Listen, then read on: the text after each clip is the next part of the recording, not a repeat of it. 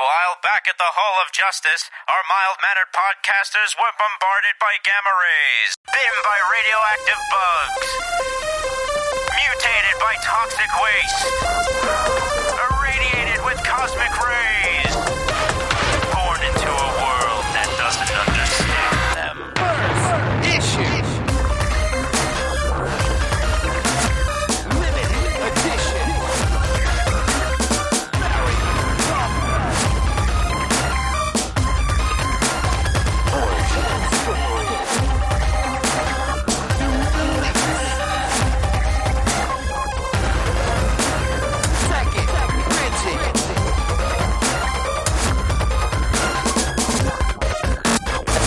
Talking comic. Hello, everybody, and welcome back to a surprise and very special episode of the Talking Comics podcast. It is Friday, December 22nd, and you're listening to episode 629.5. That's what we're going to call it 629.5 because I said so. Uh, I am your host, Aaron Amos, and joining me for this week's show are Miss Mrs. Bronwyn Kelly Seigh, Uh, don't forget the registered biological safety officer. yes, that one, in case you were all confused. That's the one I'm talking about. We also have Eisner Award winning Dr. Professor Carolyn Cocca. Uh, tonight I'm going by Bad Wolf, but yes. yes, Oh. pork chop. Moving on. and John. So, Yep, yep, I'm here. John Burkle is here. Just me. No, no, nothing else to it. Anyway, uh, again, like I said before, this is a very special episode of the podcast. We've teased this a couple times in the past about doing a Doctor Who catch up, and that's exactly what we're doing. A Doctor Who catch up, as you may know. There have been three very special episodes uh, that have been airing on Disney Plus. If you don't have Disney Plus, I'm sorry about your struggles, but get it, watch them, and then cancel it because they're that good. You might get a mm-hmm. free weekend. You might get a free week. You might get a free weekend. Yeah. I'm sure someone somewhere hit somebody up. Someone has it somewhere. You'll find a way. You'll find a way. Anyway, we're going to talk a little bit about how we, how much we love Doctor Who, a little bit about our origin stories of Doctor Who, and then go into the episodes, doing a little bit of a breakdown here and there of each episode, the things we loved. I will warn you, there will be spoilers. I'm not holding back. We're going open kimono, folks.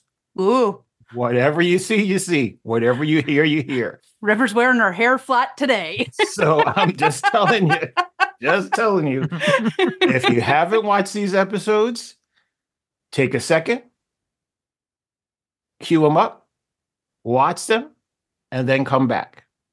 That's all I'm saying. Worth it.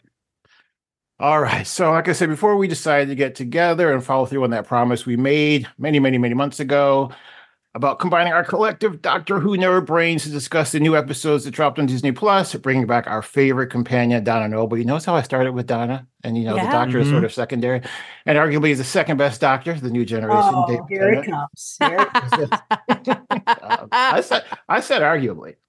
Yeah. There will be argument. Feel free to Tom argue. Baker. Feel, feel free to argue. We can edit it out. Now, are we going to go original doctors and new No, doctors? new, Dave? just new doctors. Uh, the, of the original, I would have to agree, probably Tom Baker. no, I mean, because I have, a, I, have, I have a favorite old doctor, then I have a favorite new doctor. I kind of Okay. discern it that way. What's your favorite old doctor? Tom Baker. That's my Okay. that's my entry point. I think it's a lot of people's entry point. Yeah, I would agree. I would agree. It's about that. It's, if, if you're someone who's our age, probably yeah, because I think that's probably when we we probably each discovered it the same way, you know, on PBS somewhere, and Mm-hmm. you know, why don't we or talk a little TVO bit if you're Canadian. Yep, sorry. There you go. For our brethren from the north. For our brethren from the north, yes, who just can't seem to get that DC universe blah blah blah working. But all I'm Apparently not. No. but, but We got healthcare, but not DC. That's true. Listen, you know what? I, I think that's a, We have DC, but no healthcare. exactly. I, I I think you're winning, but uh, but in any event, um, let's do a little bit of that. Talk a little bit about our origin stories where Doctor Who is concerned. Um, who wants to go first? All mean, right, I can- Carolyn. Oh, Uh, No. Yes. no, it's, it's it's what you said. It's what you said. Um, it, that uh, 70s PBS Tom Baker. Mhm. Uh, and we're apparently all about the same age. So I think we all have kind of a similar story. Mhm. way. You know, if it, if you're grabbed at that particular single, you're in the single digits kind of age, then um, that's probably who is going to make that mark on you. So Tom Baker for sure. Um, and I can talk more about post 2005 doctors after others talk about their first doctor. Yeah. Bronwyn, what about you? Uh, sa- well, same Tom Baker. Um, my parents were huge Doctor Who fans, and so I've kind of been watching Doctor Who since I was in utero. You're a legacy Who fan. I'm a legacy Who fan, and Generational Who. exactly. Um, so that my they were like hippies, hardcore hippies.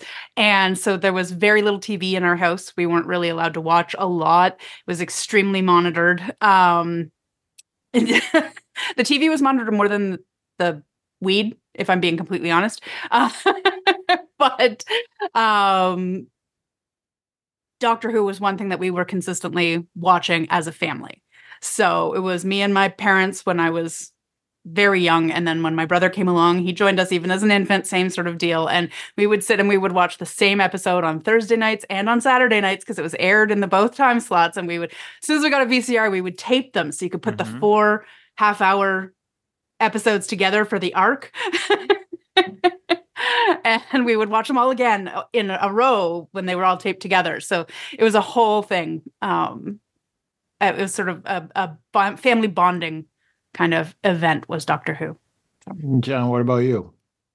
Pretty similar. I was obviously as I'm a comic nerd, so I knew of Doctor Who before I actually saw Doctor Who because I would check out books from the library and there was like sci- science fiction television books and there'd be like a picture of of uh, Jon Pertwee and then uh, Tom Baker. And so I had an idea of what it was, but I didn't I didn't have access to it. But when I was about I don't know, about nine, ten years old, on Saturday nights I was allowed to stay up later. And I figured out that it was on and I was just I was enraptured. Um I would, you know, it was 10 30 to midnight every Saturday night. I watched whatever it was it was it was originally Tom Baker. They we didn't get the first three until later.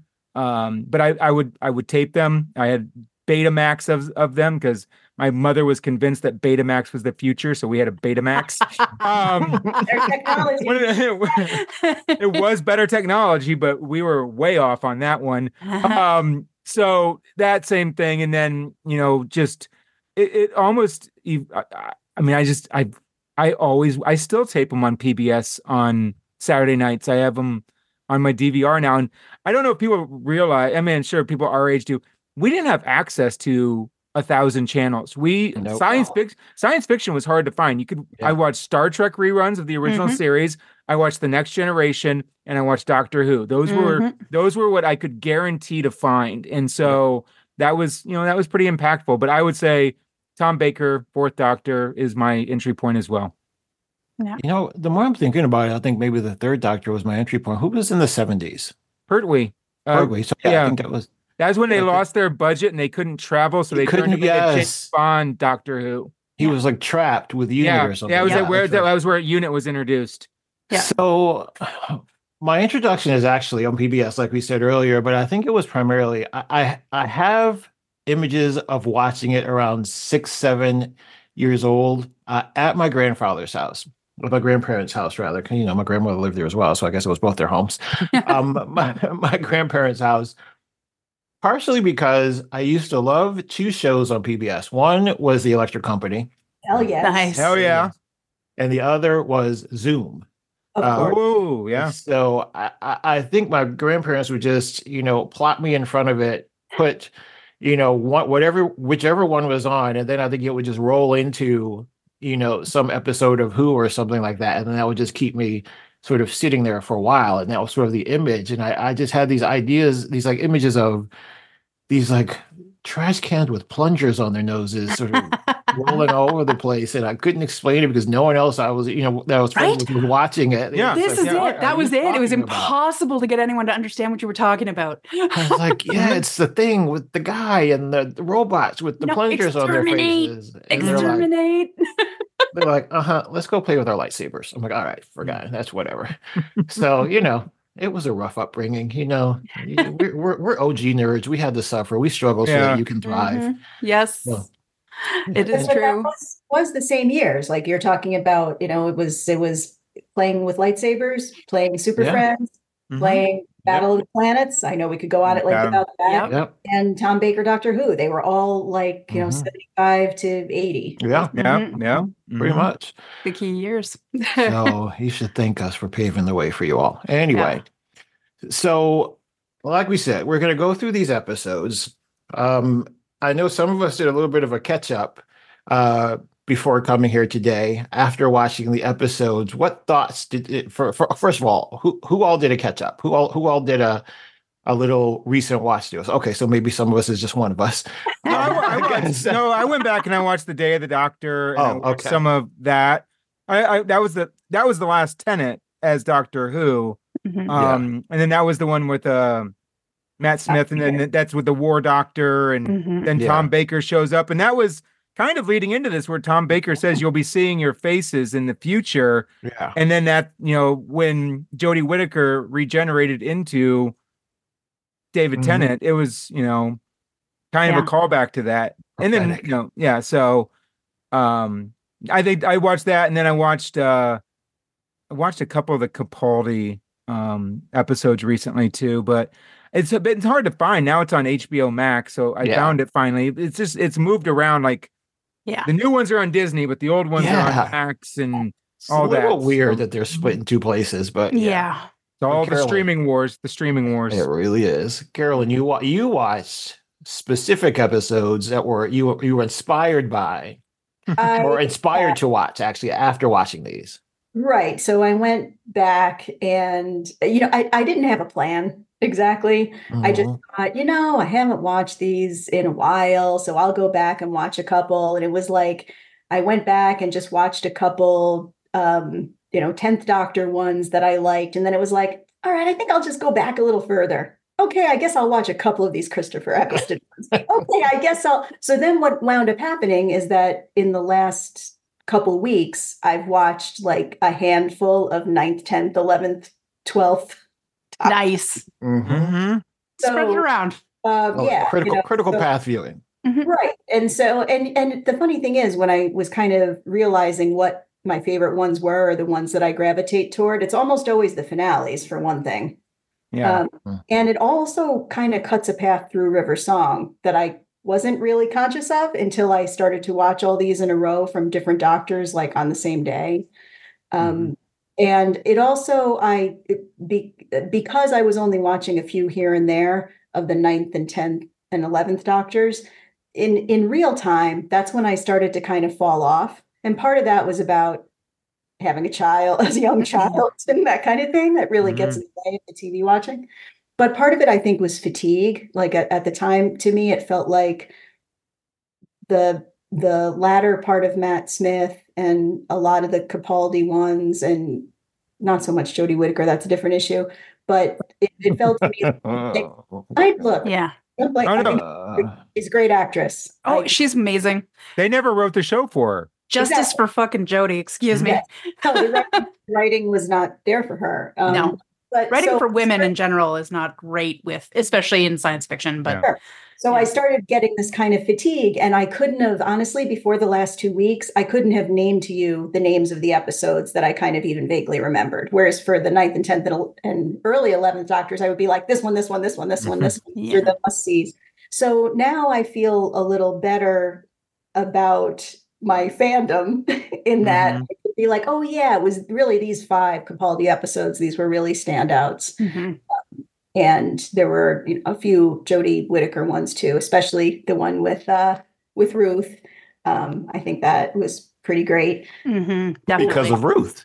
Yeah. because of Ruth. So Yeah. you know, I know that I know that we're trying to run a tight ship tonight, but I would be happy if we had time at the end to kind of discuss a few favorites from the modern era or the old Sure. even if we could and and we could even you know just like recommend eps to people who don't have the time to go through um Uh, all while we're on her, does anybody else have a problem with the whole timeless or the the yes timeless child and Child thing. Yes. the- the- I I hate All that right. insertion. I'm Here we sorry. go. I don't mean to No, no, no, hijack no. the show, but no, no, no. Let me just hate stop here and just say, this is for you, Dan. Continue. Here comes No. the nerd I- Nerds. I love I love the Gallifrey hierarchy. I like that Mhm. he's a rogue time lord and that he and the master and Romana and all these other ones are out and about and the Gallifreyans are this rigid like class of people. And then the whole like he's the original like time lord child, the timeless child and they basically swapped his DNA or her DNA or their DNA. And it's just he didn't need to do that. That was that was a a reach. That was almost like a, a uh, Aaron, you'll get this this little thing here. It was the Mark Millering of Doctor Who. How was- dare it- you? It was poor writing. It was a leap because they it was the didn't midichlorians of Doctor Yes, Who. thank you. That's another good one.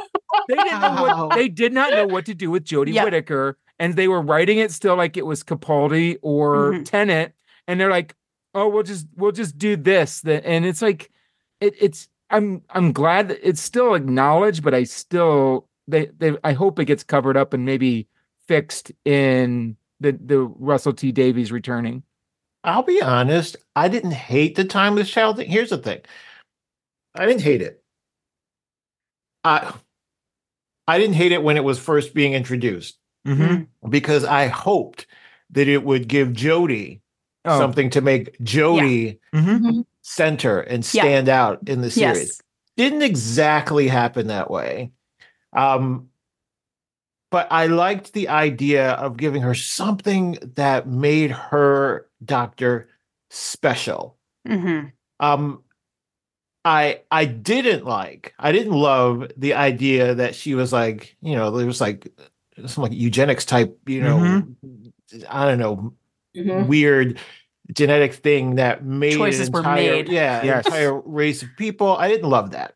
No. I I didn't love that it was that. I would have loved if there had been some relation to it, some impact, some something. I don't know. That just wasn't so gory and so weird Yeah. about yeah, we we basically built this race of people. I'm like, eh, you're skating a very fine line there. Oh, and then we, and then we wipe your memory, even though we're all based off of you, just so that you don't know it. Yeah. I- Yeah. That just that I will say it all it did give, I guess in my mind, sort of like it opened up the doors to limitless possibility, limitless possibilities for the doctor to make the doctor a little bit more than I guess we want to say your average Gallifreyan, if you want to call it that. So it almost like explains that. Don't know if it needed to be there. I like I like that they're just they've always been just this rogue time lord Yeah. who, who doesn't like the rigidness of society. They're a little reb- Yeah. rebellious. Um, but in this one, Tennant says he's only two thousand years old. So Well, he's then he's then he was like I'm a billion years old at one point. Yeah, He's- he did oh, say he that did too. say that. Yeah, Yeah. you're right. Yeah, Yeah, so But I, I assumed that was counting the Capaldi. Ex- which- Yeah. which I the watched. pounding. well, I was like, what was that? Like seven billion years he sat in there, Yeah. like, hitting the diamond. Yeah, I watched it yesterday. Talk about commitment. That No, was a that- rough, that was a rough one. That was like Yeah. that. Great episode. Great Yeah, episode. yeah. Mhm. Him, really, the.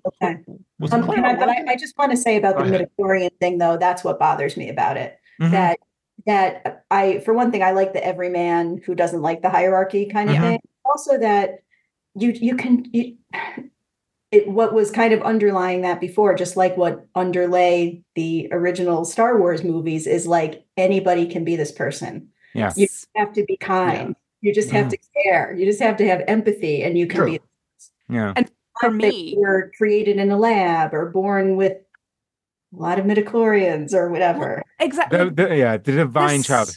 is what is you nailed it, Carolyn, when you said like anyone could be Mhm. this person, anyone could aspire to be this hero, right? And that's that was sort of the basis, you know, upon which I think the appeal and like the mass appeal and the longevity of Doctor Who was based, but also from my particular perspective as a scientist, I struggle. I love science fiction, and I can be very sucked into a story and very like that. You like you can tell me the sky is purple as long as you stay insi- like internally consistent. I'm cool with that. I'm like, yeah, okay, the sky is purple. We're we're good. Let's just do this. You know, I I can probably in my head I can make that work. I understand refractive index. I'm good. You know. but if you try and explain it to me, you're not going to get there. Yeah. You're going to Yeah. trip up on a detail. You're going to find Yeah. yourself way like way too in the weeds to maintain that internal consistency that you need for believability. Yeah, just Yeah. say who it is. Ex- This is, This how is the it. operates. Yeah. You know, Yeah. you have to keep it simple, stupid. Yeah. you know, like Yeah. it's the kiss method, method Mhm. straight up. It's science fiction. We're going Yeah. beyond the realm of what we have great explanation for for a reason. Don't try and explain it. Yeah. I also always liked, the, and this might this is the political scientist in me. I always liked that the Gallifreyans. I always saw them as kind of as an allegory for the conservative British Party, the Sure. old way of thinking. And Mhm. every time the shit hits the fan and they need help, they go after the liberal science, ba- the guy who's questioning everything out amongst the people to come and save the day. You know, it's Mhm. like I, I that's what I always liked about it. And so by changing it so drastically, uh, that was my hiccup on it. So Yeah. I think I do trust RTD to to sort of write his way out of it or around it or in Mhm. some way to rebrand it. Retcon Or- entirely. Don't, don't acknowledge it. Just don't acknowledge it. Yeah, or that, you know, or a- any of the above, I suppose. No, Um, I bet they'll I bet they'll figure something out. So there's a second part of this conversation that I think, due to its relationship to, and I say this because this is again for you, Dan, uh, a second part of this conversation due to its relationship to episode three that we'll I, I will try to remember to circle back around to then. Um, but I guess in the meantime, we could probably just hop right into the episodes. What say you? Sounds good. All right. So, episode one Doctor Who, the Star Beast. The Doctor is caught in a fight to the death as a spaceship crash lands in London. Uh, but as the battle wreaks havoc, destiny is converging on the Doctor's old friend, Donna. Aka Justice for Donna, aka all the crying. yes, yes, all of the above. So, what do we say? Just going around the room, what, what, we- what would we say were our first impressions of sort of revisiting this space? Because I think most of us uh, will say that Donna is one of our favorites, if not our favorite companion, Mhm. um, Mhm. and was there far too short. Um, I think maybe in my mind she runs a close parallel to to Bill, Mm. um, Mhm. who I really really loved. Yeah, Bill was Uh, great. uh you know i i she there's just this i always love when the companion and the doctor have a deeply rooted friendship that is not sexual tension Yes. Yes. Yes. that is just a love for each other and a love for what they are doing together Mhm.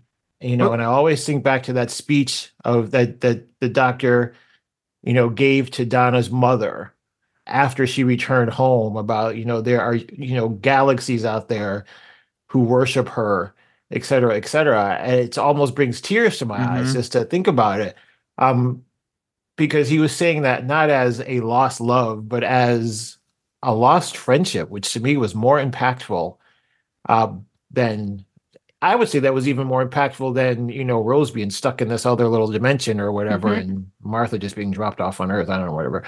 But you know, I felt like it was just it. It just had such depth behind it, and for it to end that way was like gut wrenching. But oh my you god, that was me. the Yeah. worst. But but what were some of our first impressions coming up coming back to this this world? Go ahead. Uh, you look like you had to. Oh, um, I okay. So I was so happy to see Donna. Oh my god, I was so happy to see Donna and to hear Donna because Donna's particular vernacular and her way of speaking and the way she just immediately goes right after the doctor has always always made me so happy like she's hilarious and i love the chemistry between her and tennant as friends like even just between like catherine tate and david tennant like they're friends and it shows and it's just glorious you know and i, I think i think hearing her say oi skinny man made me like it just gave me chills. Like honestly, I think I had goosebumps because I was just like, oh, finally, oh, she's back. Like Yeah. and because that you're right, that last episode with her was gut wrenching. It was just to have her go through this whole process as the companion and to she had such an incredible development arc as a person. And to go from this sort of like kind of fluffy, kind of like non-critical thinking person to somebody who has a lot of compassion and empathy is still super snarky and still you know she didn't lose anything of herself. She grew as a person quite significantly through this incredible series of experiences. And i would like to hope and i would like to think that that's something that i would i would do were i in a similar situation you know that i would use that experience to grow as a person and to have all of that ripped away from her. Yeah. Mm-hmm. oh my god i would have rather died. Well, well you I could was- see it in her face. She she yes was it- was not going willingly. No, that was so cruel. It was I, so like waiting 15 years for this was worth it. I will say I forgot to mention the the primary cast for this episode: David Tennant, Catherine Tate, Yasmin Finney as Rose Noble, uh, Karl Collins as Shaun Temple, and uh, where is it? And Jacqueline King as Sybil Noble, uh, Donna's mother. Mhm. And then there's the others, the Meep and all that stuff. But you know, if Oh my don't God, the know, you Meep. know, I mean, you know. How was the meep cuter in the second half of the episode than in the first? bizarre. I don't know how they did that, but the little angled eyes and the and the I teeth, and I was dying. Didn't trust that thing from the start. But anyway, uh. Carolyn, Carolyn, what about you? Um, well, yeah, I, I had a similar reaction, which was just like, you know, just really excited to see them both with a very strong undercurrent of please let this be good. Please let this be good. You know, like I've waited 15 years for this. Please don't disappoint us. And I will say just straight off the bat about all three. I loved all three. I had a great time. Um, you know, watched them twice, and I did feel like it was justice for Donna for sure because that ending was awful um, my daughter, who's now 17, um, is not a Doctor Who watcher. I mean, she's come in and out of the room while I've been watching it, and that's about it. Was not it's I mean, doesn't like sci-fi, doesn't love it. Um, and so she said, Can I watch the first one with you again? Because it's all over social media that it's Aw. it's positive, and I want to see what that's all about. So this is related to Donna. I'm not going too far off the track. So no, no, go ahead. I said, okay, but first you need a little bit of background. And they're going to look at the camera and tell you this right in the beginning, which, by the way, eh, thumbs down for that. That was weird. But, you know, like it just looked bad. I didn't like it. They could have just shown, I think, clips instead. Yeah. But anyway, so I showed her, uh, honestly, no more than like six minutes of the end of Journey's End. Basically, from the time they walk back onto the TARDIS and she's talking and she's saying, This is where we're going to go. And how do you know that? Because it's in your head. So it's in my head, you know, binary, binary, binary, binary, binary, right? Yeah. So I showed her that. Now she has never seen an episode with the two of them, right? In five minutes, both of us were like, and, and I, mean, I had mm-hmm. I had plenty of context behind it to get to that point. She had zero, and that's how well re- well written and well acted that scene is. That she got there immediately, and she was like, "All right, show me the new one. Let's go." I'm like, awesome. "Yeah, you can watch it in 15 years because that's how long I had to." See you in your 30s. same thing I pulled with her when I showed her the first Star. Oh, sorry, when I we got to the Empire Strikes Back, and she looked at me with her big blue eyes and said, "Is it true? Is he really Luke's father?" I said, "Well, you have to wait three years to find out because I." yeah. It's like the rest of us. that was my first movie. Yes.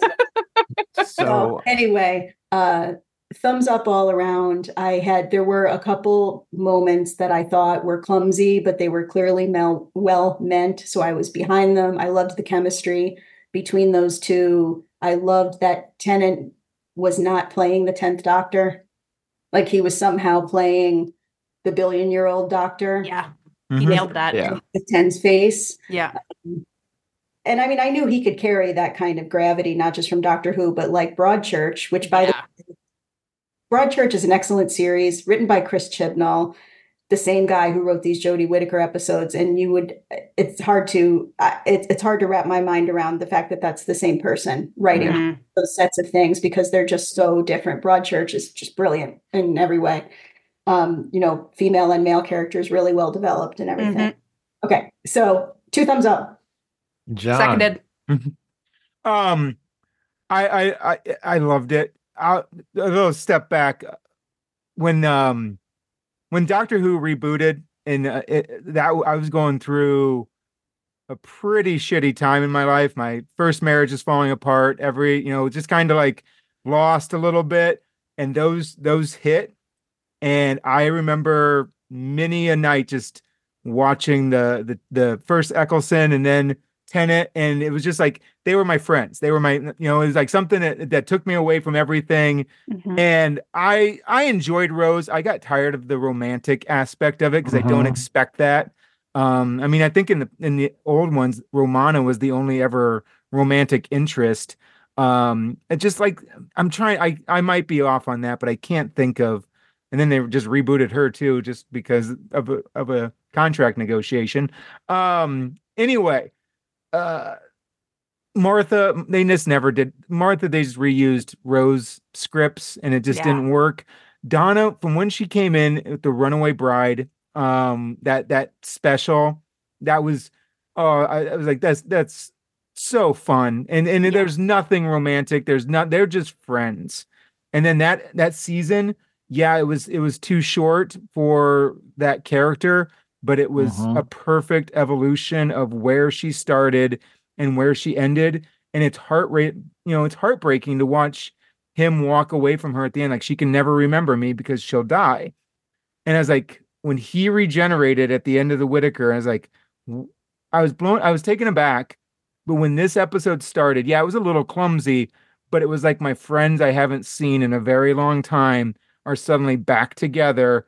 And when she figures it all out and it all connects, oh, that that that chemistry just can't be can't be matched. That the these are two of the most symbiotic doctor companions in Mhm. the history of the show. And even though we only got it for three episodes here, I'll take it. Uh, Yeah. It, it was a glorious, fun reunion.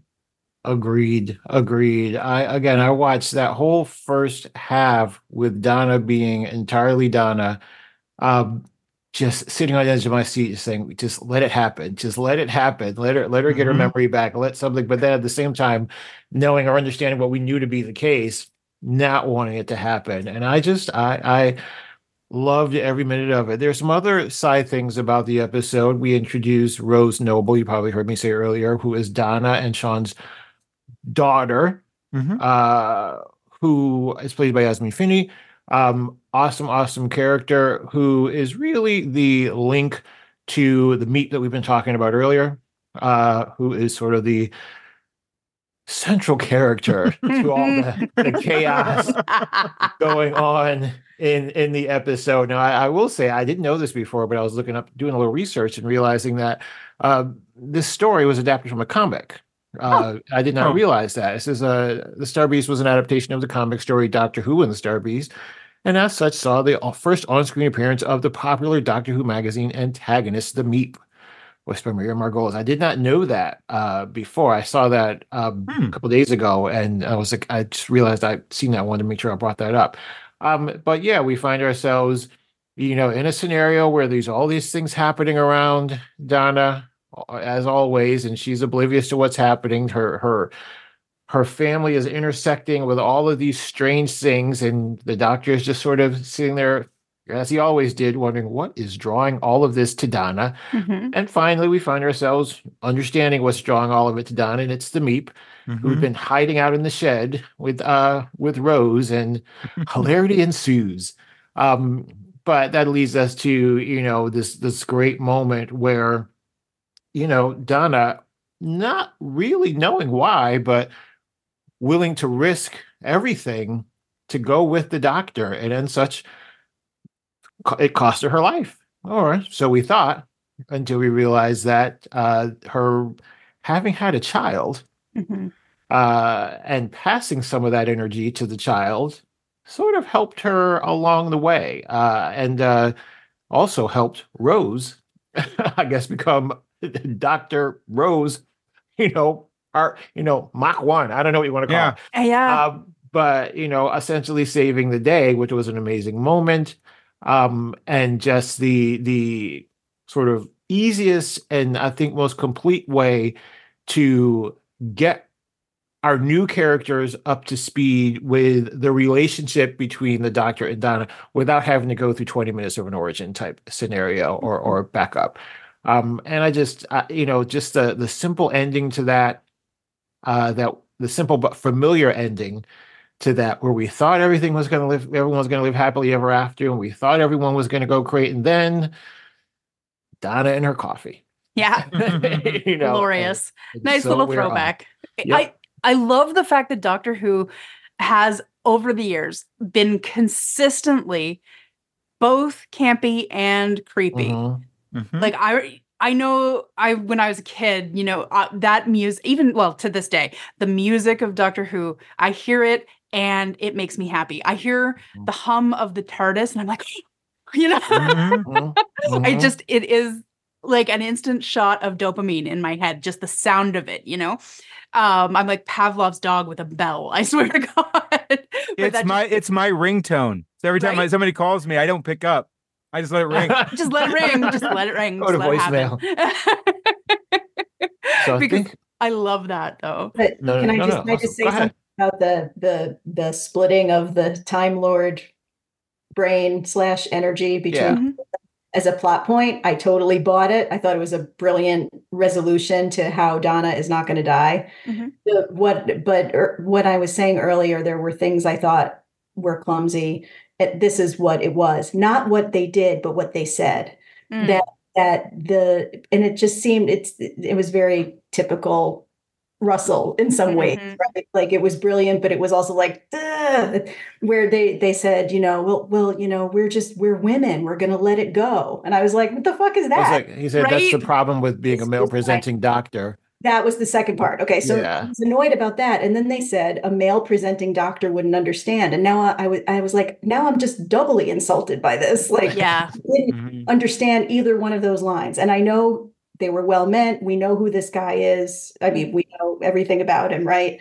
Um, but I didn't understand that. I think he, it's like he was 98% of the way there, and he could have just said something like, they figured out a way to release some of the energy, but they've retained some of it, and that's still going to make them special Mhm. and show up in the unit show. They're going to show, you know, like they're going to show up later Mhm. um, in some spin-off capacity or maybe in the main show and they're going to be helpful right And it- Because. That would have been so smart. so Yeah. why Would have been so smart. go? Can't i mean maybe we'll find out later they retained some of it but making this big show of we're women we, we're letting go of of power i don't know that just didn't work for me No, it was dumb. It was poorly handled. Yeah. That's interesting. Um, because I was sort of, I was sort of thrown a little bit by that, uh, the letting go of the power and all. But I think when I, w- I don't know how to say that. When I was hearing it, I was just like, my thought was, see, this is why women are so much better than us. and I think that's what they were kind of- going for. that was my Yeah, perception. That's why women Um, should rule the world. Ex- I was Mhm. just like, this is why, because you know, we will spend years obsessing over something, and they're just like, eh, whatever. Just let it yeah. go. And no, but I, I, hear I, your point, though. I get Yeah. the intent, but I was with Carolyn on that one. I thought it was Mhm. clumsy. Yeah, that's And I thought there was an opportunity lost here because if there had been a little bit more delicacy, just a hint of uh in now they as I said, Doctor Who is synonymous with camp for me. And they managed to carry that through, even though it is more beautiful now. It is more sort of, you know, slick and polished now, but they still have mm-hmm. that camp. And I love that they keep that. So I guess in some way, the sort of handling of of that linguistically could be conceived as a sort of extension of that camp. Yeah. But for me, mm-hmm. like the doctor is a perfect kind of analog for transness, right? And so having this opportunity here where you have this person who you know is Rose Noble who's who's trans and for her to have figured it out mm. because she comes to it from that place like that you know you can just you don't have to obsess about it. You don't have to hold on to it. You can just let it go. You can just be who you want to be or who you feel like you are internally. Like any of these options would have been yeah, smooth and really kind of tied it into that whole concept that like every time the doctor gets tired or or you know pushed too far or anything like that they regenerate into a new version of themselves and that could be anything and they bring a whole new perspective to it because of that and that is such a beautiful thing to be able to do and celebrate so i think like it just a hint of a missed opportunity there. Yeah. Although, as you said, Aaron, I think that was the intent Mhm. Yeah. of the language for sure. Yeah, you know, we Yeah. almost stuck the landing. We we had a little bit of a jump, a little bit of a bounce at the Just a end. bo- you just a know. bobble, just a hint. It's You fine. know, just a little bit. So, what do we Mm. want to see more of super quickly before we go on to the next one? Uh, Rose Noble. Yeah. I agree with that. I would agree with that. Well, I know what I wanted to see more of, but we'll probably talk a little bit about that when we get to the the the next one. uh, because, like I said, Donna and her coffee once again spills, and off we go on another zany adventure, which leads us to episode two, Doctor Who: Wild Blue Yonder. The TARDIS takes the Doctor and Donna to the furthest edge of adventure. To escape, they must face the most desperate fight of their lives. Doubtful, uh, but with the fate of the universe at stake. Um, so this one brought brought us uh, straight into a classic Who caper. You know, between the two of them, um, just putting you square, almost like it. it- I, I was sort of like taken back to the the library, Silence of the Library Mhm. Mhm. um, where they sort of land there, don't know where they are, don't know what's going on, but mm, okay, let's see what's going on. You know, my thought is always, I'm not leaving the ship. You know, you're not getting me off the ship. We're going to figure out what's going on. But they're always like, yeah, let's go walk miles and miles and miles away. But Did anyone else just have a visceral reaction to them walking away, leaving the sonic screwdriver in the keyhole? Though, Yeah. like I was Yeah. like, "What are you doing?" so they they find themselves on this ship and as they are you know walking away the doctor basically jimmy's the lock to be able to uh, make sure the tardis is repairing itself um, but for whatever reason the tardis vanishes and you if, if you're a, a old school Whovian, you know that there's sort of that self-preservation Mhm. thing that the tardis does where if there's extreme danger it, it's like i'm getting the hell out of here Mhm. That's I some hot girl shit right there. basically like i don't care if you want me or not we're out of here so that's exactly what happened so of course now the doctor and donna which is always a good way of sort of exploring exactly how capable and clever they are because obviously the the biggest you know safety net is being able to jump in the tardis and and go away. So they find themselves at the farthest edge of the universe on this spaceship trying to figure out what the hell is going on. And you know there's some trippy stuff happening. Uh, a couple of a couple of odd visitors that join in uh, that really serves the relationship with these visitors serves two purposes. Number one, gives us that you know alien of the week or or or or big bad of the week, but also it's a great vehicle for them to sort of catch up and understand what's been happening with each other in the time that has passed since they were together and Donna sort of holding on to some information that she has that she doesn't necessarily want to share that she has uh, from his memory, but you know, it's it's it's insight. She she's gotten some insight as to what's been happening while he was away. What's what are some of our first impressions of that? And We can just go through that and then go into sort of what we loved about it. I or I'm sorry, go ahead, Bronwyn. No. I thought um I I love and like we'll get into sort of the specifics of this episode, but I really love this three episode arc as a way for the doctor to finally get some therapy. Um Mhm, because never has someone needed it more. Uh, mhm. but like you know, legitimately he they she has been through so much um and it's just uh, constantly running and that this has actually been addressed in a way that isn't often addressed. And you get these little stories and that was always one of the things that i loved about donna and her up her like season was you can sometimes get like little stories you know like they don't have to be these big end of the universe things. They can be and they often end up that way but they can start with just a spilled coffee or they can start with you know and she makes that like she just makes it into something special. And you know we, we talk about the meep being the thing that's drawing everything to donna but i and i think they do explore this a little bit in the sh- in this episode especially but i think the meep was just one of the things that was drawn in and it was about mm, catharsis you know it was about the doctor having this need for closure and the doctor having this need for for reconnection and familiarity and and safety in a way that you know he hasn't had in a long time and that Donna very much represented. So that to me was what I got the most out of this middle episode that I really loved. Uh, was just that that connection again, reestablishing that for safety. Agreed. Agreed 100%. Carolyn. Yeah, I, I liked the as a as an arc of three. I thought this was a smart way to play the middle, which is it's literally just the two of them.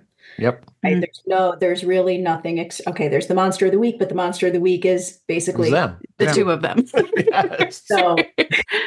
no, so really smart. And the way that you design, the way that Dave's designed this monster is that it's basically just giving them another role to talk to each other in a different way than they might be if they're just talking straight to each other right it's it's in other words they would be normally they would be more roundabout with each other right Mhm. instead of confessing their true feelings especially the doctor so i just thought structurally that was a really clever thing to do um having said that i would have liked it if there were a little more humor because i think the two of them doing humor i, I mean Mhm. you know they're just well we've already said it they have great chemistry together Mhm. they have great genetic chemistry but they also have great comedy chemistry so i would have liked a little more of that you know maybe before the stakes got ramped up too high or something um and the other thing i would have the other thing and maybe you guys have a different interpretation of this but i did not love that he did not pick donna at the end No, I hated that. Hated it. Ah. so But don't you I- think he did that on purpose? I justified No. it no no You didn't think so? Okay. you mean to test and see if it was an alien uh, Because he almost immediately made that patented Tennant face where he just goes like deadpan, like as soon as the door closed behind him. So I was like, oh, okay, he must have had something up his why, sleeve. and why know. why bring it on board then Yeah. I, Yeah. I got nothing. But Right, I so like- if he was going to bring it somewhere, drop it off quickly so it was like some kind of prison thing. I don't know, put it in a scarecrow or a mirror. He's done that. um, but you know, so, so I took it like, okay, I guess this is showing us he's tired, he's slipping, Mhm. he's That's I don't know, interesting. because because but e- but even if that was what it was, I didn't like it. I didn't like Yeah. it. I felt like you're supposed to feel like their bond is so strong. It's unusually strong. It's e- however, having now said that, it's easy to say that if you just went from like watching the fourth season to watching this. yeah.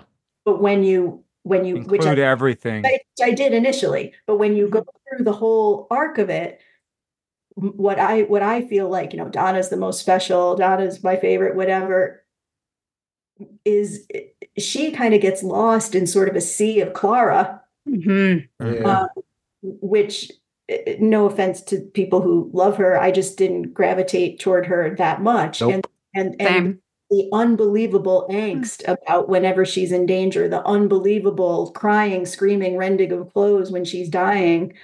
You know, by comparison, the way that that same Dr. Capaldi reacts to Bill, it's like, oh, okay, I guess Bill's dead. Yeah, right? yeah. Yeah. I'm gonna hug her for two seconds uh, right before I die in a couple episodes. But it was like, so if I had really watched all of it in order and then watched this, I guess I would have been like, okay, yeah, I g- maybe he doesn't remember Donna that well or something. But if you just go from the fourth season to these, then it felt inexplicable to me that he would do that. I guess you're right. Because I guess in theory, it's been seven for him. It's been seven billion years since he Right. Yeah. saw Donna. He might miss a nuance. Yeah, here and there. I guess that's probably true. Yeah, I didn't. I didn't. We're not going to go into the the Clara thing, but I struggled with Clara. Um, I probably liked her more with Capaldi because he kind of didn't care about her her crap sometimes. Um, Times, But uh, not to the degree. I think. I think. I think the line. Okay, I'll just say this one part. I think the line that distinguished Capaldi from uh, Smith in their relationship, specifically with Clara, is where he got right in her face and he said, "Let me be clear. I'm not your boyfriend. I am not your boyfriend." And I was just like, "Thank you. Yes. Shut that down." Now, uh, because I took that to mean you're not going to, you know, smack me around. You're not going to tell me to shut up all the time. You're not going to do that. You're not always going to win. Um, which I thought was because I do think she got a little, she got a little uppity at times that I didn't think she always deserved. So anyway, back to this. that was my that was my purging. John. Um, I got when this one hit. I this is the most Doctor Who of Doctor Who elements. The the TARDIS just randomly shows up on a spaceship. The Doctor and his companion get out and just decide, let's go see what's going on, and wander away. Now, I, I I was expecting to see some outpost of humans that are like on the last ditch fight Yeah. with some other yep. parallel empire and the doctor somehow broaches peace and all that so this it was nice that it was just the two of them uh i enjoyed that i just i uh, just my little thought at the end um when he picked wrong i did not like it but i also see that as the point where donna maybe realizes he's a little messed up like Something's this is not the same doctor he's slipping and we all know that when you have that kind of trauma, things start to, to fall by the wayside. And the doctor has always been one of the most confident, even in the the impeding death of the universe. He's got it. He'll figure it out. And here he he almost slipped and cost her her life and would have Yeah. unleashed an unknown alien horde upon society or the world, the universe. So Mhm. I didn't like it, but I, I that's how I started to read it. Like maybe that Yeah. she she had the memories, but now she's got like this isn't right. There's something wrong here. Yeah, that kind of makes sense because you have, uh, there was also that very odd point at which he literally looks her in the eyes and says, "I I don't know if I can save your life." Yeah. Yeah. You know, and you know, which is something he rarely, you know, rare, he's got to be pushed to the very edge Mhm. uh, to to make a statement like that, and I think that had an impact on her as well. He's shook.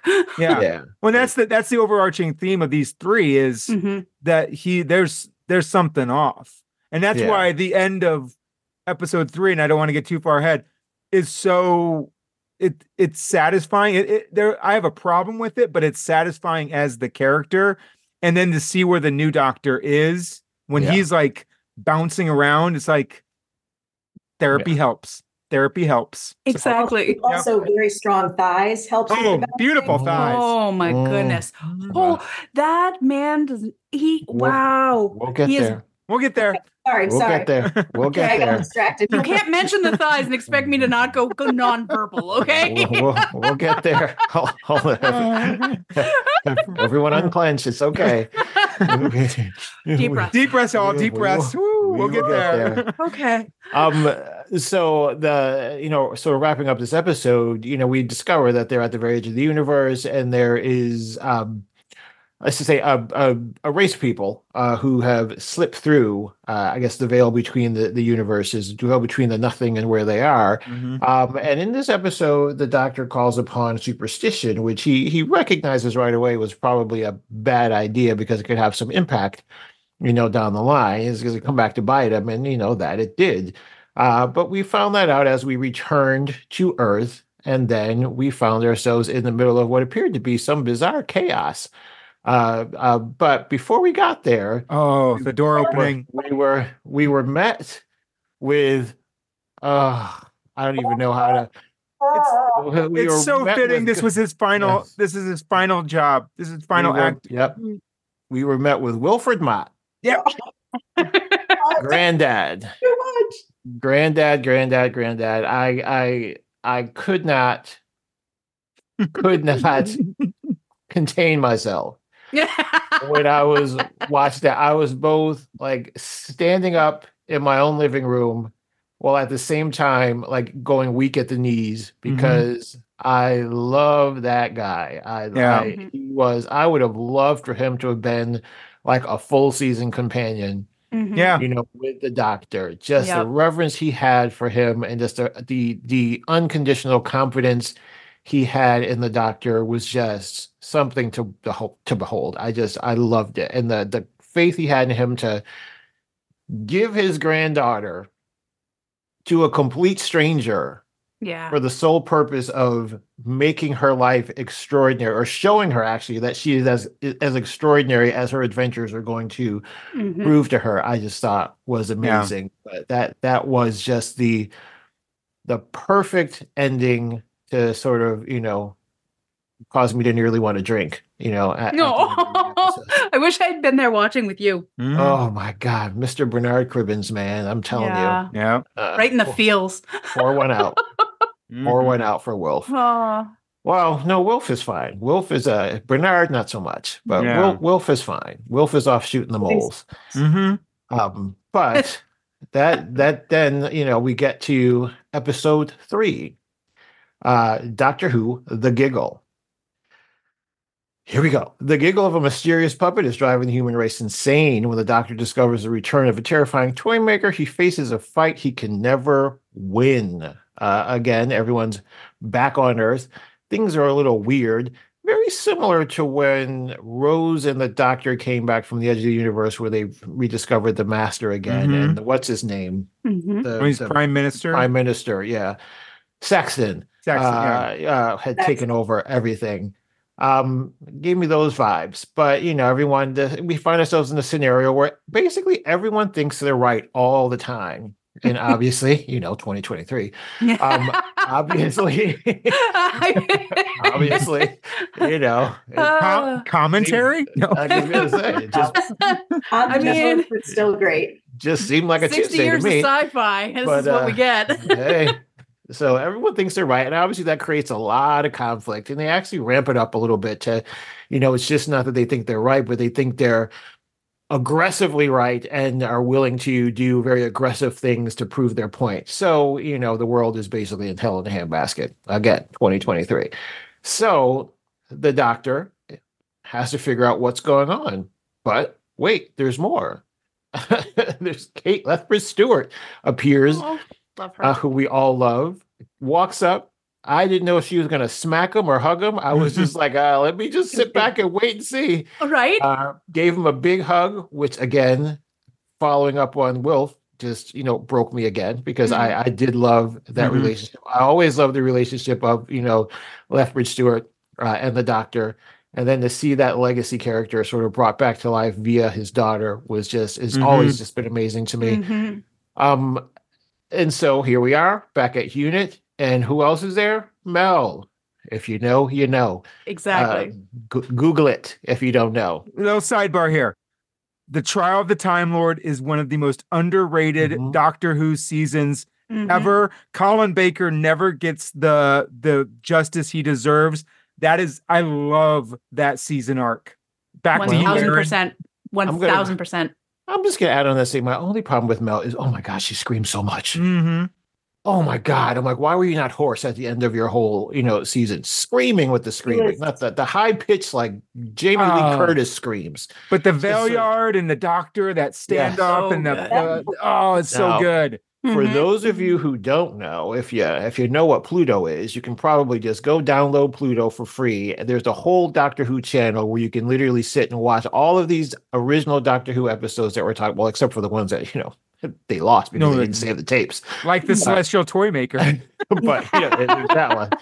Um, and you you'll be able to get they they literally just run Doctor Who all day, every day through all the series. Um, not- up to the the present day, they don't they don't do the The new original ones. Doctors. Yeah. Yeah, they just Mhm. do the original doctors, and you can hear, you can go and watch for yourself all the things that we're talking about right now. Right. Uh, And and to be clear, you don't even need an app. You don't need a smart TV. Pluto is also just a straight out website that you Yep. can stream Mhm. on.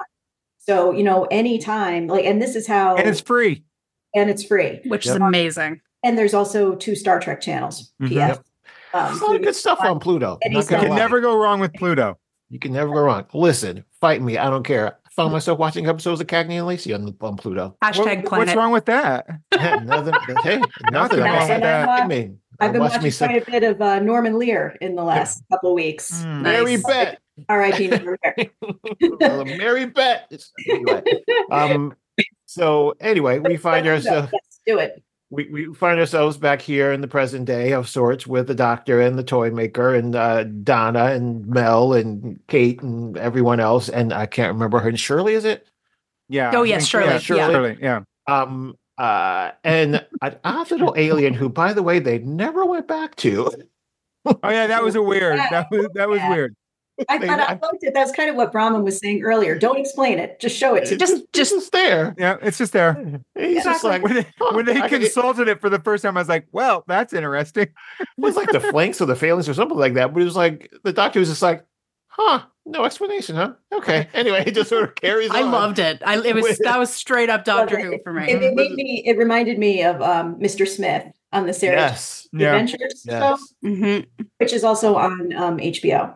Yes. Yes, yes. So I, I I I always love when they go back to some of the history of the show and they connect the old with the new. Uh, Mel being there, uh, Mel sort of coming to terms with you know and giving us a little explanation of what what she did after you know they parted because you always wonder what exactly. Mhm. I always love when they go back to Adric because Adric, you know, pour one out for Adric. Mhm. You know. Adric, Adric made the sacrifice. Basically, Yeah. Adric is the one who killed the dinosaurs, folks. And then- Rough. And that, that one was just on Pluto a couple Was weeks it? Yeah. And not only, I mean, I had to stick around till the end, right? And also that end credit is a killer. It's like Ah. silent end credits with this Mhm. little shirt patch uh, in the Yeah. background of the credits. Oh, it's tough. Adric, Adric was a companion of the Doctor. He was an alien sort of genius who basically made the ultimate sacrifice, and uh, it's because of him we are here today. Yep. Anyway, so That was um, the again, fifth doctor as Yeah. back. it's Peter- awesome. It was Doctor. awesome. Mhm. Um, and so we find ourselves again back, you know, with a big bad that's, you know, uh, tripping up the doctor, playing into the doctor's sort of mm, faltering confidence, you know, striking fear in him again because of that confidence, and also because the doctor finally figures out who it is. You can also go back and watch that episode, the original episode of that. Actually, No, you can't. You even have to go back. Wait, wait, wait. You you don't have to go back. There's someone who taped it all on YouTube, and they give you the entire full run through of the toy maker and what, uh, and you can watch ex- all the scenes associated with Yeah. what they were referencing in this episode. It's Okay. on YouTube. I watched it again just to give you a, the the background.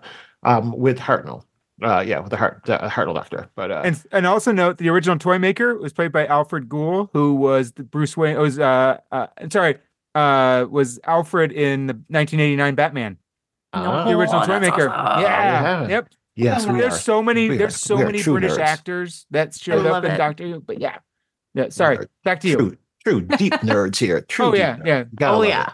You're among friends here, people. Yes, yes. We And- see you. And so You are now- seen.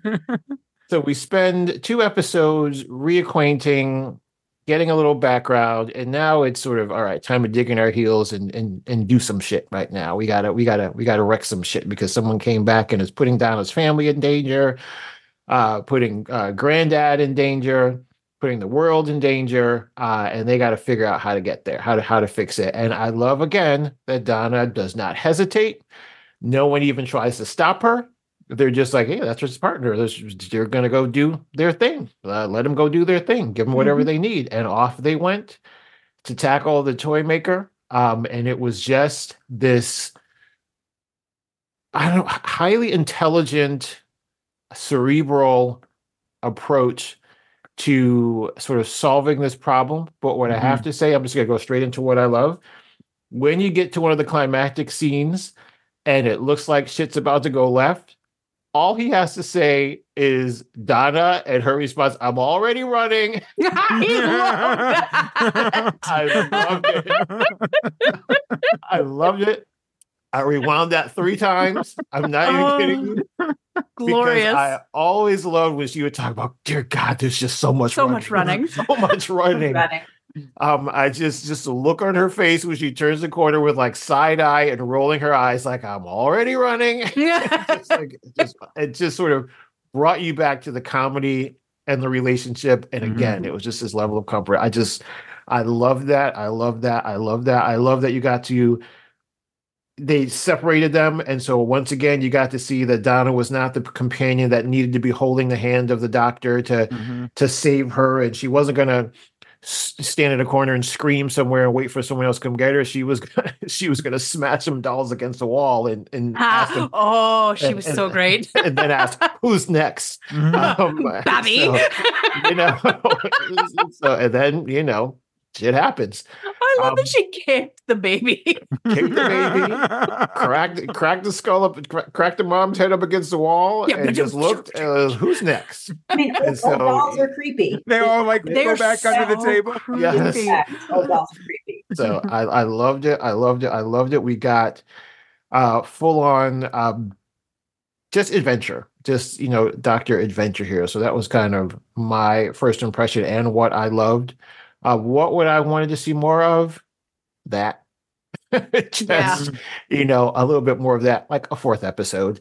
Um, uh, you know, a little bit more of that that relationship. I, I felt like this episode just flew by. Um, before I knew it, we were at what was a very, very good and climactic scene, which we'll talk about. But first, we're going to say a little bit about what what did we all love, Bronwyn. I okay. Um, I really enjoyed Neil Patrick Harris being totally unhinged. Completely Mhm. forgot to say about talk Yeah. about Neil Patrick. I Harris. Go just ahead. he brought such incredible energy, and it's hilarious because I'm always a little like uncertain about bringing Americans into Mhm. forgive me, but into this Torchwood. the the British show. You know, like it just it isn't all. But oh my god, he nailed it! It was hilarious. Like just the way he used his facial expressions to communicate. He's got such a mobile face, and it works so beautifully in this. And oh my God, I'm so happy to say that Doctor Who is now officially on my list of evidence to support the hill that I will die on, which is that every bit of media is made better by weirdly aggressive dance moves. Mm, Mhm. yeah, Fight me. you're not wrong. You're not wrong. Carolyn, what about you? Yeah, the Neil Patrick Harris chewing of the scenery was a blast. Um, I yeah, a really great bit of casting there. Um, there was dancing, there was singing. Um, you know, my my poor daughter had to uh, download the Spice Girls song to her to her, to her Yes. because of this because it was up your sticking in her life. head. Yes, That's hilarious. Oh my Uh, God. yeah she had to do it so you know that's all the the mark of a good thing the only the really the only quibble i have was not with the and and again i just want to attest dolls are creepy period So creepy. so i'm Mhm. all for this um i don't want to say you know about the ending because we'll talk about that all in one Mhm. but in terms of um oh no i just lost my train of thought because i was thinking about the ending hang on one second oh yeah so the, the really the only problem of all the toy maker stuff until the end is that really the whole time i was just like sweating with dread Mm. because i'm like you know what is coming how is this going to go down am i going to be crying in 40 minutes yeah, Yeah. yeah. so it was so i had to watch it twice because the first time not all the toy maker stuff was registering It was like, are they going to do it to Donna a second time? How dare they? i'm going to watch them both you know i'm I'm basically i'm going to bo- watch them both die again and i don't want to do i don't want to go i don't I want will. s- I will say. I kept saying to myself, "So help me God." If he looks in the camera one more time and says, "I don't want to go," I'm flipping the table. Mhm. Right? Uh, but uh, but anyway, John. Oh, I I'm with you. And then I love that the the callback to the the very early days of television because that's actually one of the first images on TV. Mhm. Um, I was scared about Neil Patrick Harris because I still have um, nightmares Mm. about Eric Roberts, the Master from the Fox Mm. movie. Um, but no, Mm. he he he he was amazing. Um, just the I love a, a good unhinged, omnipotent being. Uh, and how do you defeat that?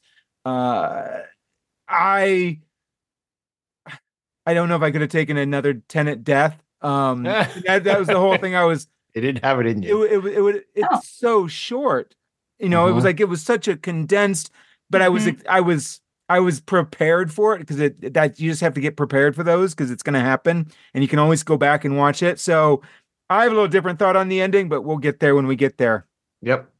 So speaking of that ending, uh, we find ourselves having to basically save the universe with a game of catch. so, you know, as one does. Now, I Um, just, can I just interject? Did everybody watch the behind the scenes thing of this?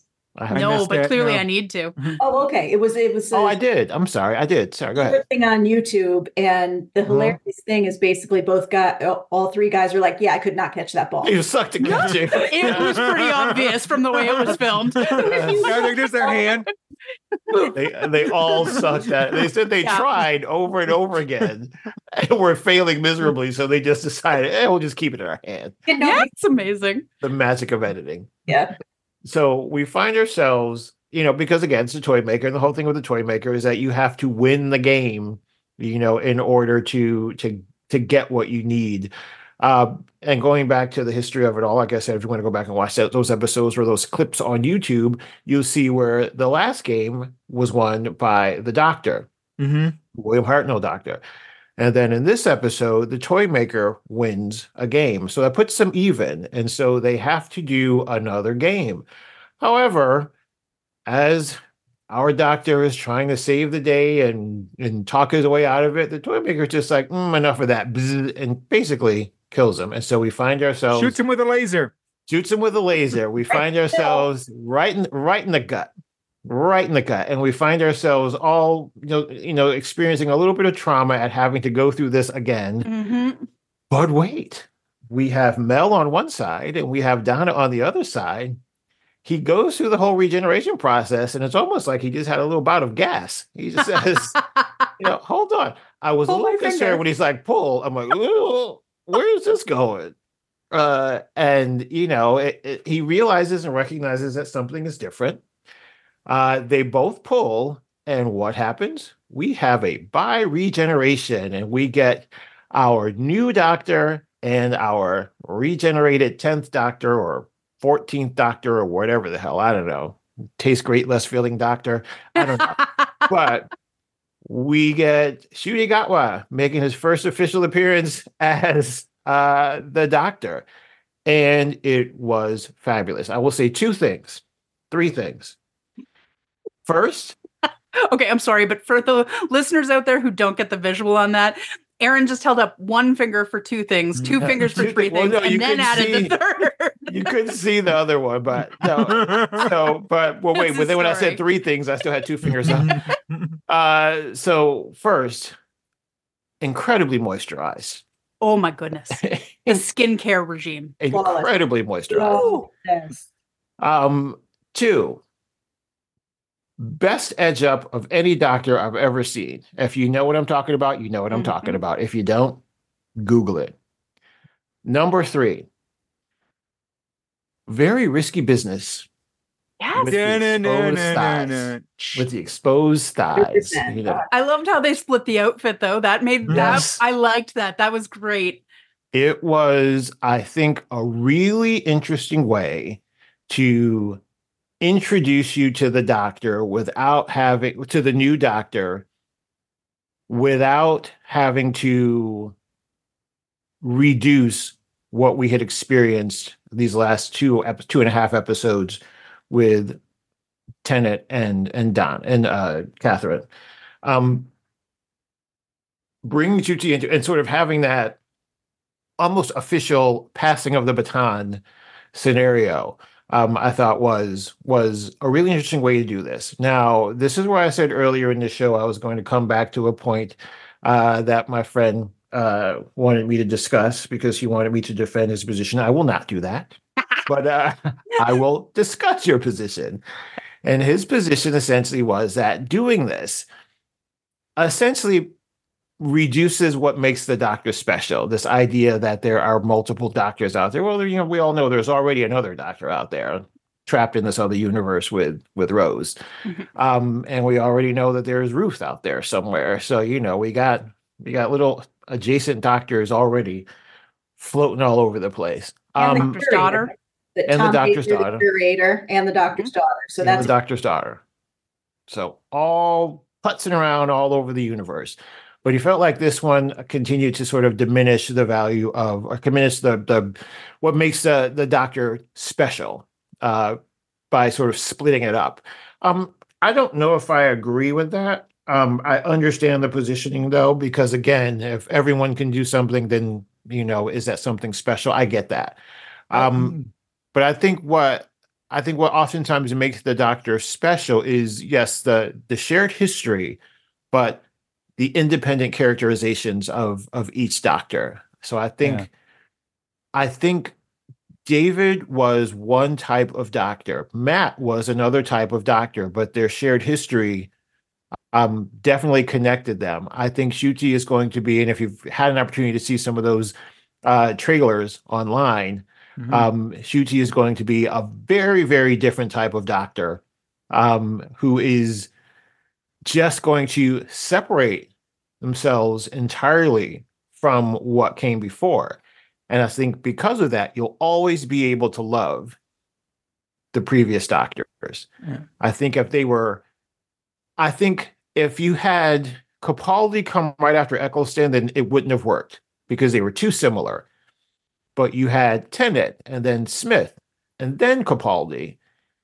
And there was a circle of life of, all right, you had this war doctor, this sort of beaten and, and upset and disturbed doctor, you know, that Rose and then Martha and then Donna eventually made into something more empathetic. Um, I purposely left out Clara because why? clara Um, didn't bring empathy to that scene. Mm. Anyway, um, so and yes, Amy, I recognize some of you love Amy. Live your best lives. Um, but it's it's fine. It's fine. It's okay. This is kind of I'm I'm not 100% with your friend, but I did have a bit of a problem with the fact that um there is Da- David Tennant is still the doctor out there Mhm. and I'm wor- and I'm not worried about Russell doing it, but we all know how the internet is. If this doctor goes doesn't resonate with people or we just have the online bro Mhm. culture, Mhm. that you're gonna be like, well, we always have David Tennant in our pocket that we can Yeah. pull out his adventures. And I, I, I think I loved the Fifteenth Doctor. I loved, I loved how refreshed he was and and vibrant. And I cannot, I didn't quite understand like, were, are we pulling him from other timelines so that he's been the Doctor for a while? Which I'm sure it's all going to be answered. I just did not. I didn't want to see David Tennant die, but I also didn't want him floating out there to be replaced by the BBC if this new Yeah. incarnation doesn't go the way they want it to. Yeah. I agree with with you. I feel like that's it was a bit of a risky move. Mm-hmm. I feel like there may be other ways, but that said, like they did sort of do that with the Mhm. you know Rose Tennant situation where they kind of Yeah. made him human and popped him off on that one. You know, Yeah. so like there are different options here for how to handle that, but for me, with respect to your friend's argument, like. I guess I I mean I, I'm gonna sort of straight up say I don't agree with it. Um Well, sorry. Well, with all disrespect to my friends, I know I'm kidding. No, no, you No, like no, no. everybody is entitled to their own, right? Uh, I just I feel like it's things that make people special, and that includes like you know everyday people and the doctor and Mhm. whoever and whatever. It's not a zero sum equation, Mhm. you know. Yeah. Adding something to it, changing it, pulling, you know, doesn't make what you already had less. Yeah. And I think the more we can pull away from that concept, the better off we all are. Um, but it's not that I don't see the argument. I absolutely do.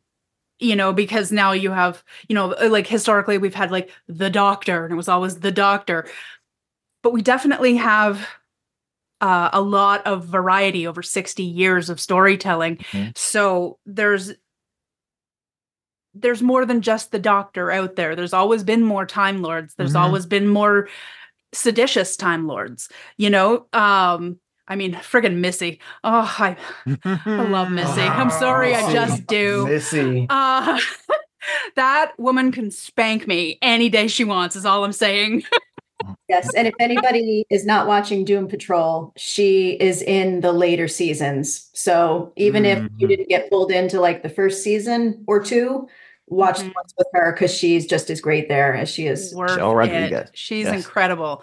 But yeah, I just I feel like I feel like Ncuti is bringing this incredible youthful vitality to um this character that you know has historically been old.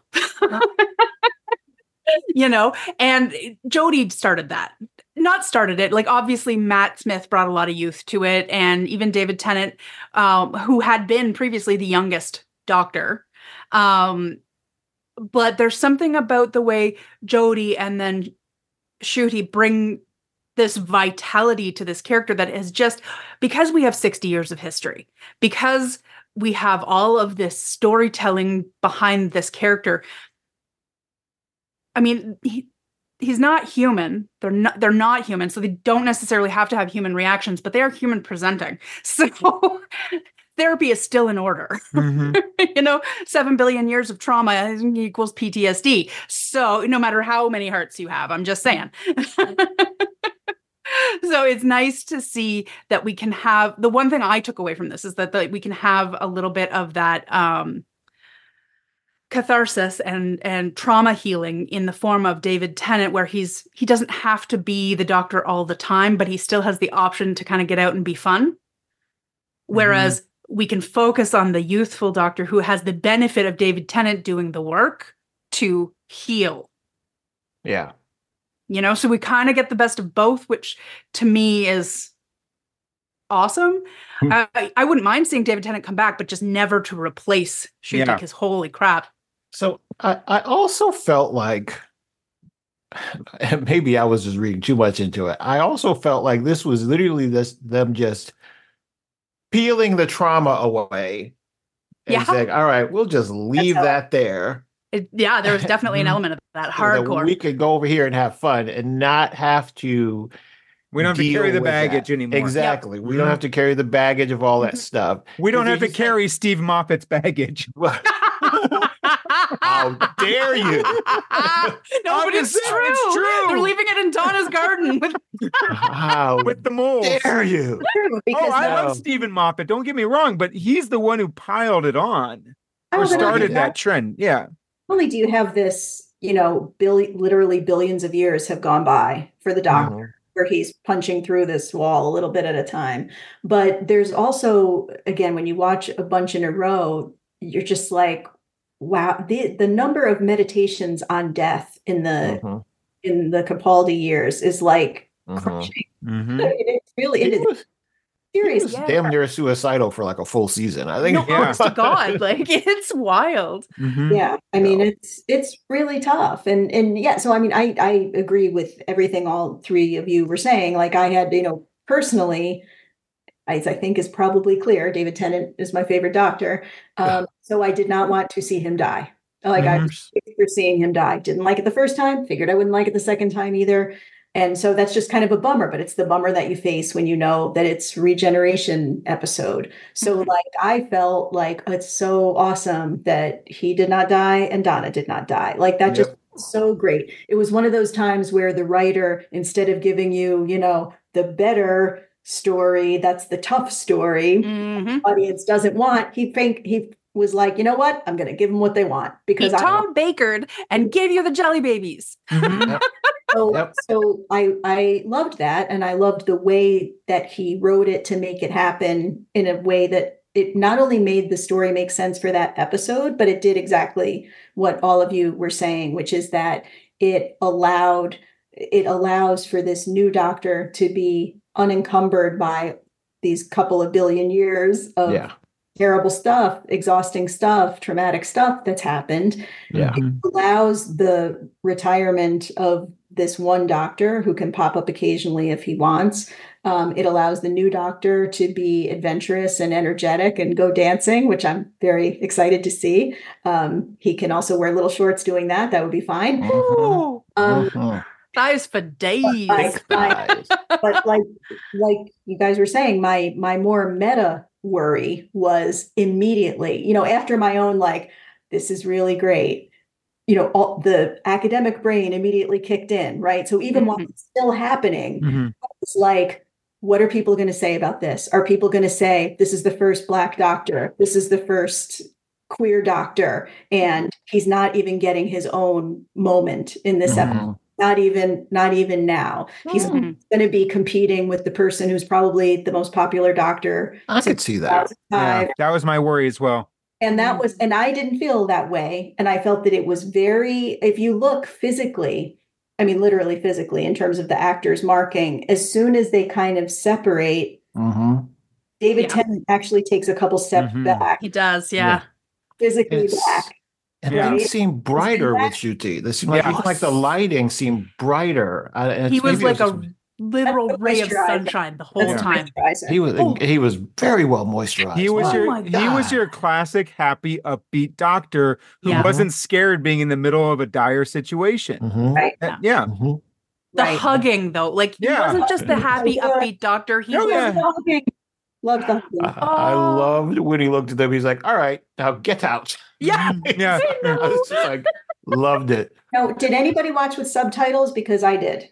So Oh. I did not, but I do want to just one last Easter egg before we we go, and then we can sort of go into like thoughts of what we what we're looking forward to for the Christmas and, and the other thing. But one little Easter egg, Toymaker talked about how he trapped the master in his gold tooth. Yeah. Mhm. At And the then end of the episode, we see someone picking up that gold tooth.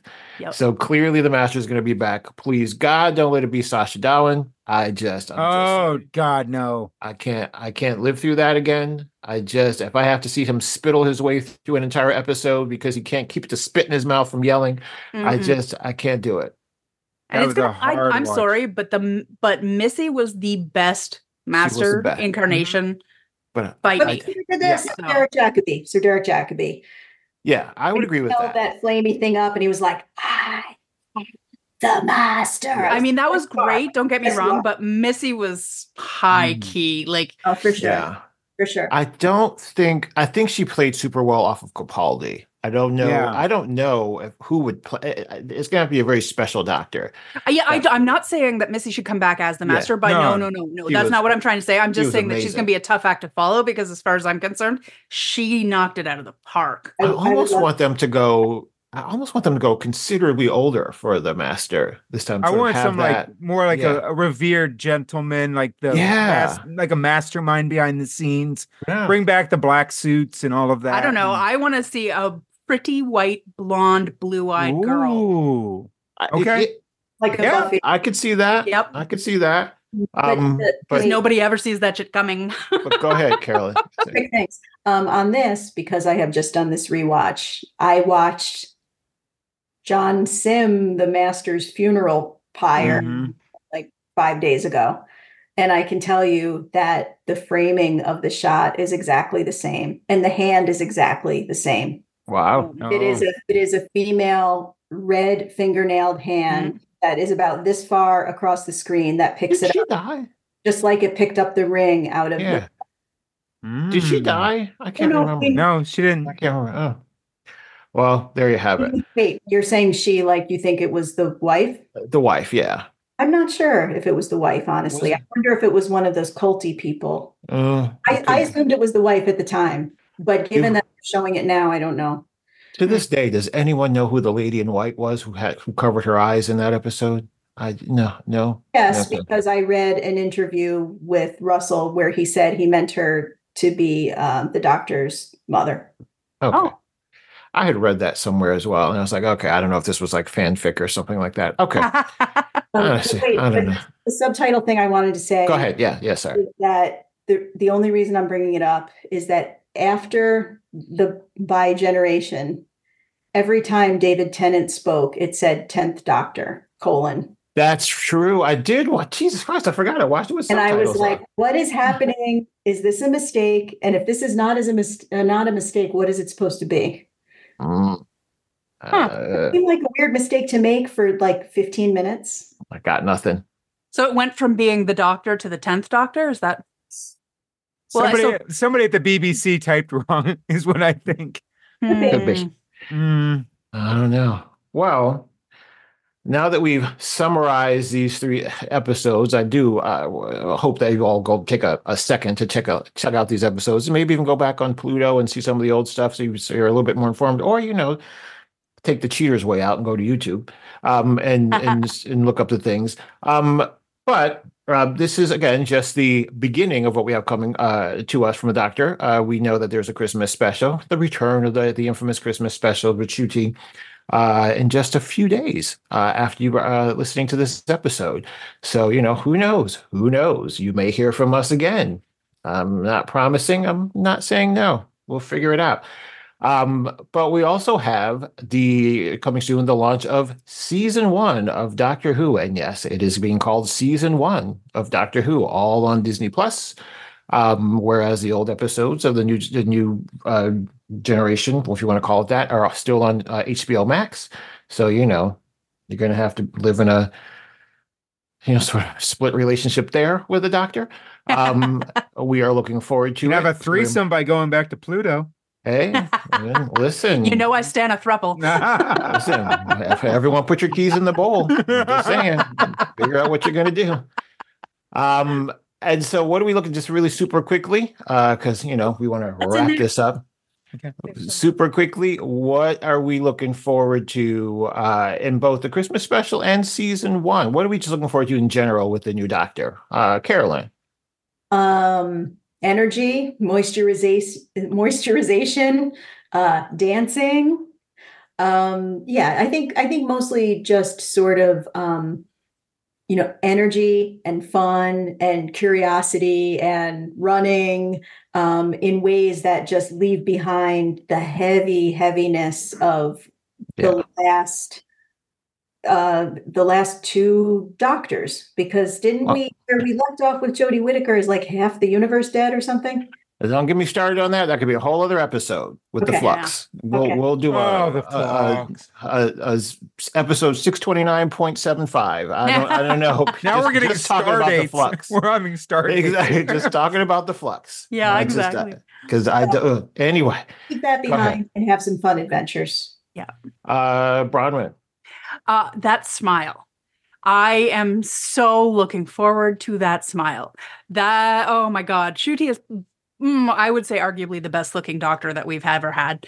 Um I just aesthetically I'm looking forward to some color. I'm looking forward to um playing with styles and and fabrics and things like that. Like I I know that's sort of a silly thing to be looking forward to, but like we were talking before the show started recording about um the fourth doctor because tom baker will always be my fave um and about you know his switch from his regular attire to the purple jacket and how we felt about it.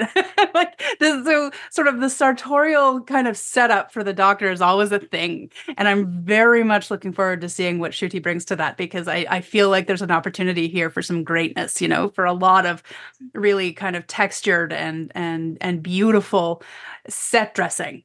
Um i'm looking forward to optimism.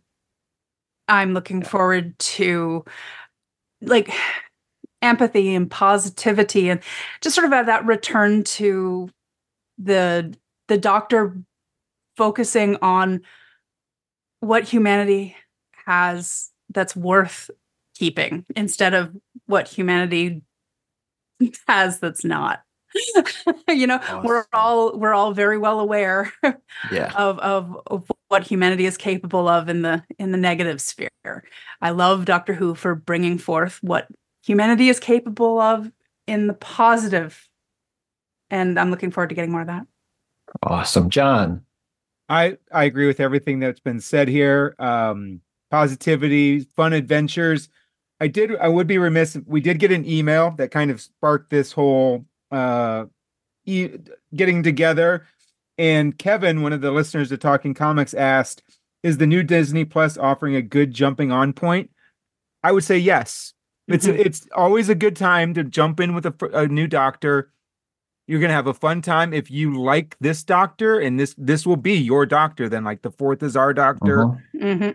and then you can go back and watch if you like this then you go back and watch but i would absolutely say i, I hope being on disney plus oh, oh, brings in a whole new viewership um Yeah. and then you can go seek it out but i just want fun adventures and kind of like what Bronwyn was saying i want the, i want a doctor who want who is still in love with humanity and will do anything to save it Yes. And- I agree. mentioned Go what you said about the being on Disney Plus. One one of us should have mentioned by now. They're clearly spending money on this show. Oh yeah. Yeah. One of, one of the the charms of the old show was that it looked it looked like Look like garbage. It's Yeah. still amazing. it looked like total absolute garbage and you loved it. You that was guy wearing basically a- a it box? was a- yes, It was a it was Yeah. a televised school play, is what it was. totally. Oh my god, so Um, much. This And I was- was still terrified, okay? Yes, but this was like a stunning thing to see. Like they Yeah. are they are spending the cash. They're clearly reusing Avengers Tower. That's a different issue, but they're That's it, spending yep. the money. I'm Look, okay with it. that. Hey, That's Tony fine. sold it. Tony sold it. Uh, listen, what? I'm okay with it. Reduce, reuse, recycle, folks. I'm okay with it.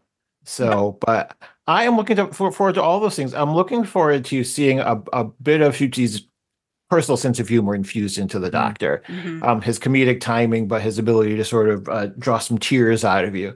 I'm also looking forward to thick thighs and tight pants. Oh my goodness. Um, you know, there's that. But you know, I do have to say there's probably going to be a little bit of drama there because let's remember he is a gay black man traveling through time. Just Yeah. saying. Um, you know, if he can be in love with humanity, anyone can be in love with It's gonna humanity. be- Is all I'm saying. it's going to be a little something. Going to be Mhm. some commentaries here and there, I'm sure. Um, but again, I'm looking forward to that adventure. I'm looking forward to lots of running. I'm looking forward to the banter. From what I've seen online of the the the the relationship between he and the the new companion, looks like there's a lot of banter that's going to be there. Um, I'm hoping it is banter that is surrounded by love and and used to sort of build a great friendship between the two, and and not an Amy Pond scenario. But again, that's a that's a that's a 629 dot eight episode. Um, I don't know. That's another story. But, I stand Amy Rory. I just oh So yeah, I, I would imagine we would all stand a, a husband and wife, but that's another story altogether. Again, where does the doctor fit in there? Apparently in the uh, bedroom. But look. anyway, You say that like it's a bad thing. Hey, again, Different strokes. live your. Ooh, never mind. This is a family show. Um, so with that said, Your family. Since when? Yeah, what the fuck? with, with, with that said, I do think this is a good point to wrap up. I think in summary, we'll just say obviously we all love this. We all love being reunited with our friends, Mhm. you know, on the show. Um, and got our whistles wet for what's to come with this new doctor, a great introduction to the new doctor. I know our good friend Melissa was excited about the vibe that this episode with Ncuti provided and was looking forward to seeing what that brought to the new season.